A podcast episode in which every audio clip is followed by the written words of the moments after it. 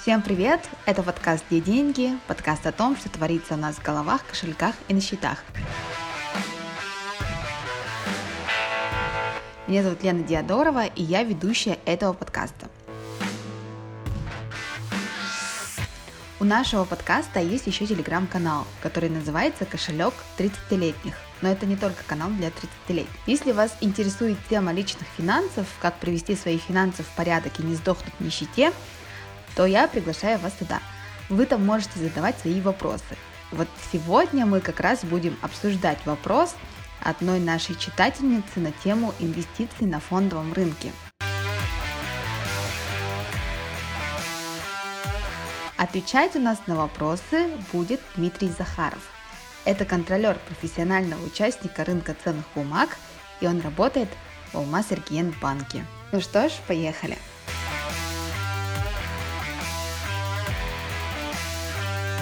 Что такое инвестиции и как открывать брокерский счет? И вот можно прям сказать, как в АЭБе, например, открывает брокерский счет. Инвестиции, если вкратце, да, то это получается вложение средств своих, да, капитала в определенные активы какие-нибудь.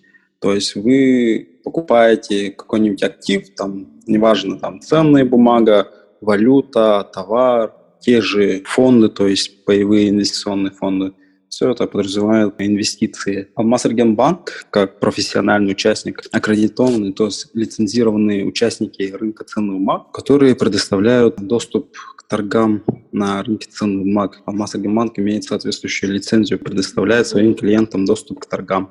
А какой бирже? В данный момент московской бирже. Я же должна открыть какой-то специальный счет, да, чтобы попасть на эту биржу. Какой счет мне нужно открыть? Вам, да, вам необходимо открыть а, брокерский счет.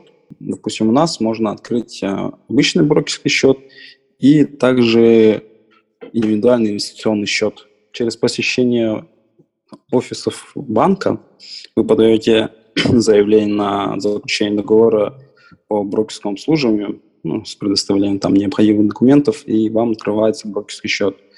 Также ну, в данный момент у нас в банке ведется работа по внедрению возможности открытия через ну, дистанционно, да.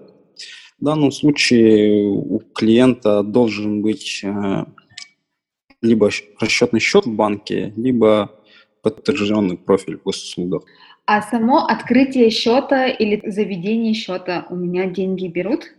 Вот комиссия какого-либо рода, да, это устанавливается самим профессиональным участником, ну, то есть брокером, да. А у нас открытие счета бесплатное. Ну, в большинстве брокеров оно бесплатное. Возможны комиссии за обслуживание, ну, то есть за содержание счета, да.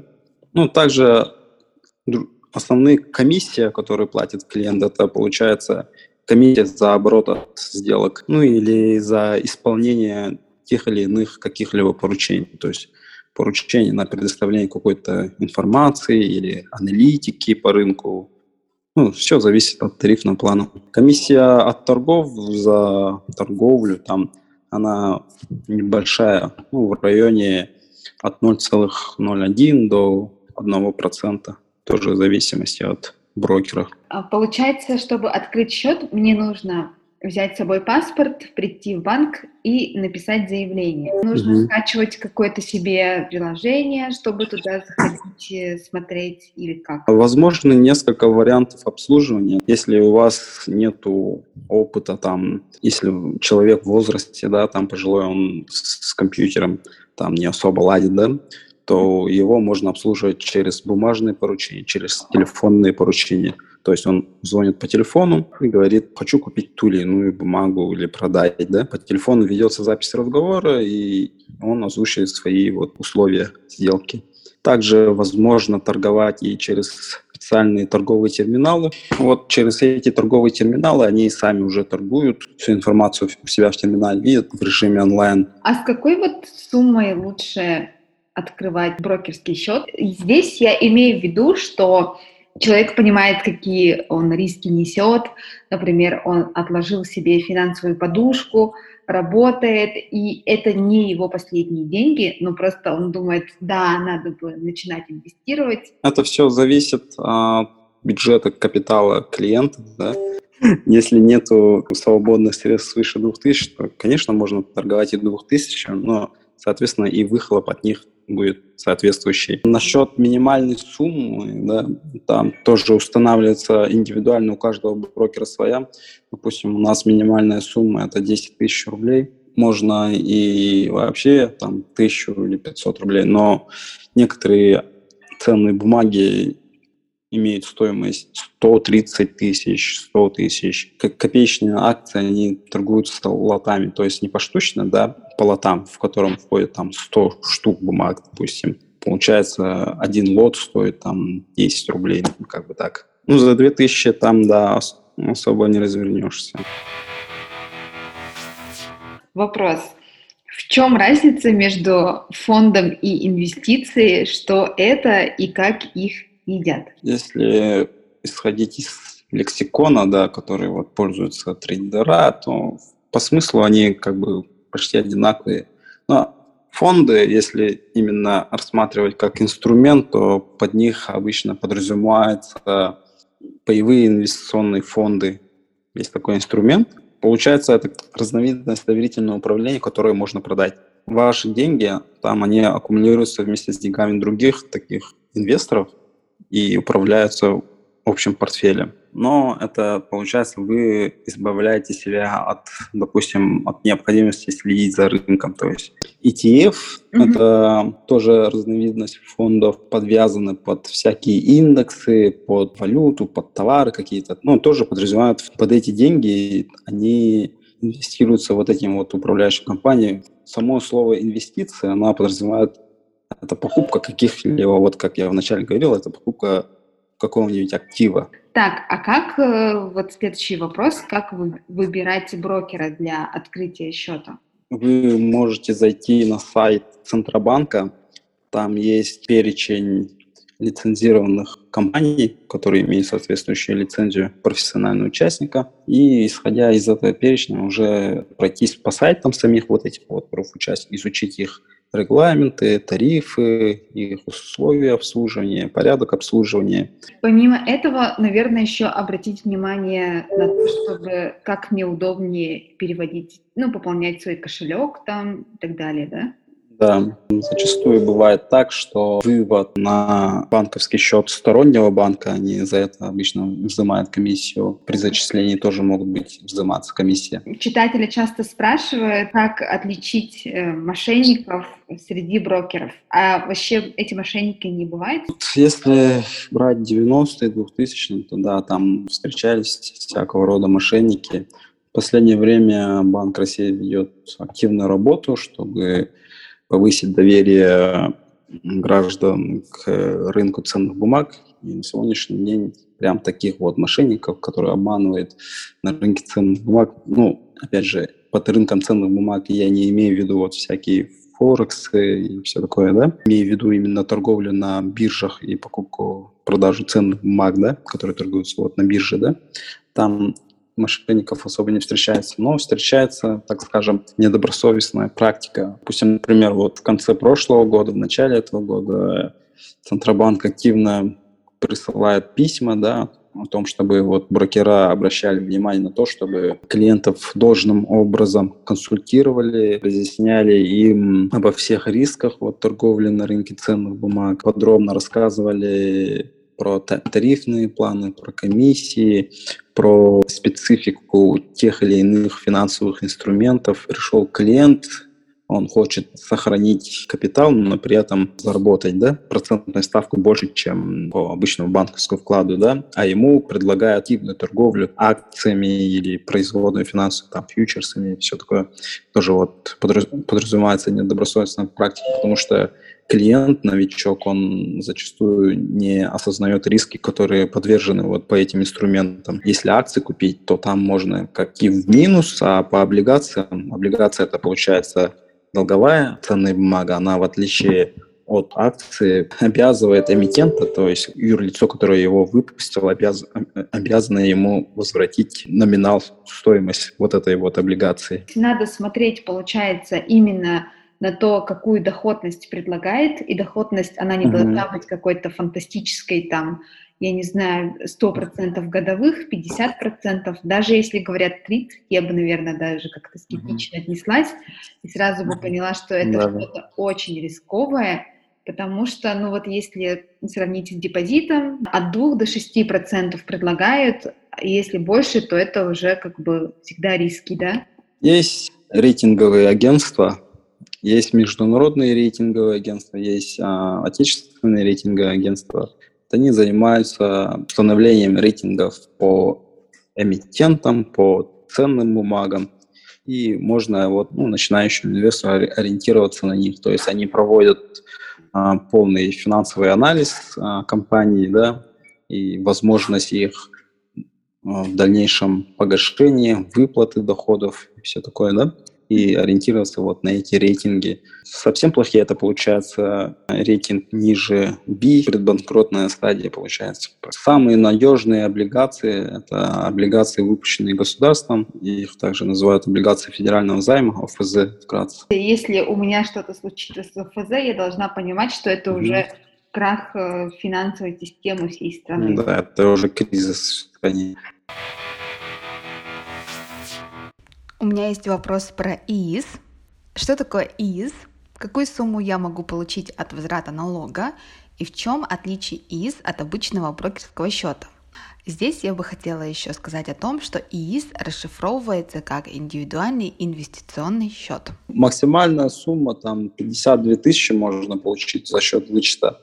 Угу. Это получается 13% от 400 тысяч допустим, mm-hmm. если вы вложите 400 тысяч, да, mm-hmm. вы можете рассчитывать на вот, вот эти вот 13%, то есть 52 тысячи налогового вычета. При этом на ИИС можно вложить сумму больше, не максимум 400, а миллион максимум миллион в год можно вложить. Также основной момент – это надо иметь доходы, которые облагаются налогом, то есть вы должны платить налоги, да, подоходный налог. То есть эта сумма возвращается от уплаченных вами налогов. Если я, например, ИП, то как бы и не плачу подоходный налог, то мне уже не светит. Допустим, вот вы вложили, да, на счет ИИС, там необходимо держать не менее трех лет деньги. Mm-hmm. Если вы выведете свои деньги ранее это, этого срока, то все вычеты, которые вы получили за предыдущие года, да, а вычеты вы можете уже начать получать уже по окончании первого календарного года. То есть, допустим, вот вы сейчас в августе вложите деньги, и уже в следующем году, там, э, весной, вы уже можете подавать декларацию на вычет 3 НДФЛ, да? Ну, 3 НДФЛ подаете, и вам налога возвращает вот, 52 тысячи. Но вывести деньги вы можете только по окончании следующего года, то есть по окончании трех лет с момента подписания договора, то есть с момента открытия счета ИИС. Там, получается, вы можете внести деньги и под конец третьего года. То есть вы открываете счет ИИС, он может пролежать пустым почти три года, но под конец третьего года вам вы, вы ложите деньги там, допустим, в конце, там, в декабре, да, и тоже можете, в принципе, рассчитывать на налоговый вычет. Ну, конечно, это будет, получается, от вложенных вами средств 13% свыше. Вот у меня очень такой э, практичный вопрос, пользуясь своим положением, правом задавать mm-hmm. вопросы. В общем, я коплю на первоначальный износ, и вот я думаю, что мне лучше предпочесть, открыть ИИС, или же мне лучше предпочесть вот этот вот вклад экстра в ЭБИ, который за 6%. Ну, смотрите, если вы планируете покупку недвижимости до трех лет, то тут однозначно надо лучше во вклад, потому что с ИИСа вы не сможете вывести. Ну, не то, чтобы вы сможете вывести, просто налоговый вычет не сможете получить. То есть, если говорить о трех годах, то да, то тут mm-hmm. а, за счет налогового вычета, да, то есть вы, у вас есть там уплаченные налоги, то да, то тут существенное преимущество э, вот в пользу ИИС за счет вот налогового вычета. Угу. Потому что вы можете а, вложить деньги в ИИС, купить облигации, там тоже поставки 6%, да?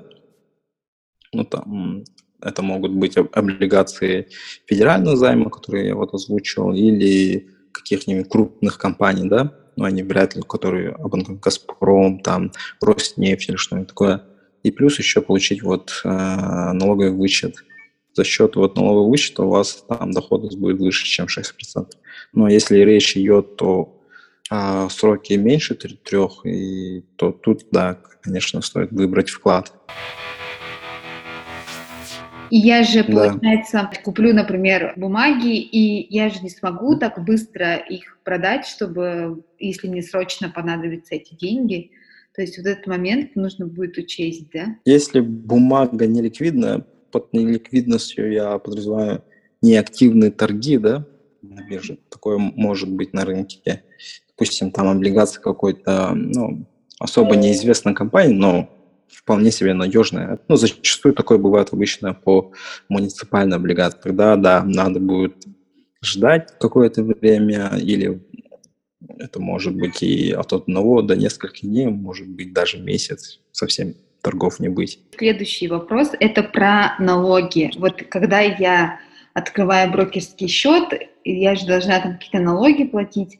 Там платежным агентом является брокер, он вместо вас уплачивают все налоги, и к вам на брокерский счет поступает уже сумма очищенная от налогов. Акции иностранных компаний, получается, торгуются в иностранных фондовых биржах, да? Но вот в последние года московская биржа, в том, плюс еще Санкт-Петербургская биржа начали активно листинговать, ну, то есть э, торговать у себя вот, э, иностранные акции в основном так, акции и ценные бумаги крупных компаний, ну, достаточно известных, да, если речь идет там об акциях Google, Amazon, там, Microsoft, я не знаю, да, Apple, то его можно купить через любого брокера на сегодняшний день практически.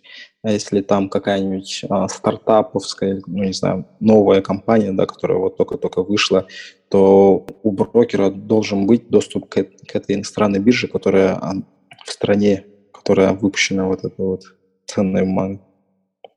А вот меня еще интересовало, я буду покупать их акции в рублях или в долларах, и как это вот ну, все идет. Там, если речь идет вот о тех ценных бумагах, которые на, у нас на московской бирже не торгуются, то да, у вас должен быть а, брокерский счет в валюте. А если речь идет о тех иностранных ценных бумагах, которые торгуются на московской бирже, там достаточно иметь обычный брокерский счет, и там расчеты идут в рублях. А как потом учитывается курс колебания валюты? Получается, вам также надо будет при покупке иностранных ценных бумаг учитывать еще и колебания курса. Конвертация, ну, то есть расчет по курсу тоже производит брокер, он там моментально происходит. Вы все равно будете видеть ту цену, которая вот с учетом текущего курса. Спасибо большое за ответы, было очень познавательно. И я точно открою ИИС. И потом расскажу в подкасте тоже, как я ходила открывать ИИС. Открывать. Можете к нам прийти. Да, да, я приду. А в какой офис, кстати, приходить? Мы находимся на Кирова 10, это в старом городе, находимся возле ЗАГСа. Это был подкаст «Где деньги?». Спасибо, что дослушали до конца. Я буду очень рада, если вы поделитесь впечатлениями от этого выпуска в ваших социальных сетях. Можете отмечать меня, собачка лена.диадорова. А, также можете писать свои отзывы на нашем канале. Всем пока, до следующих встреч!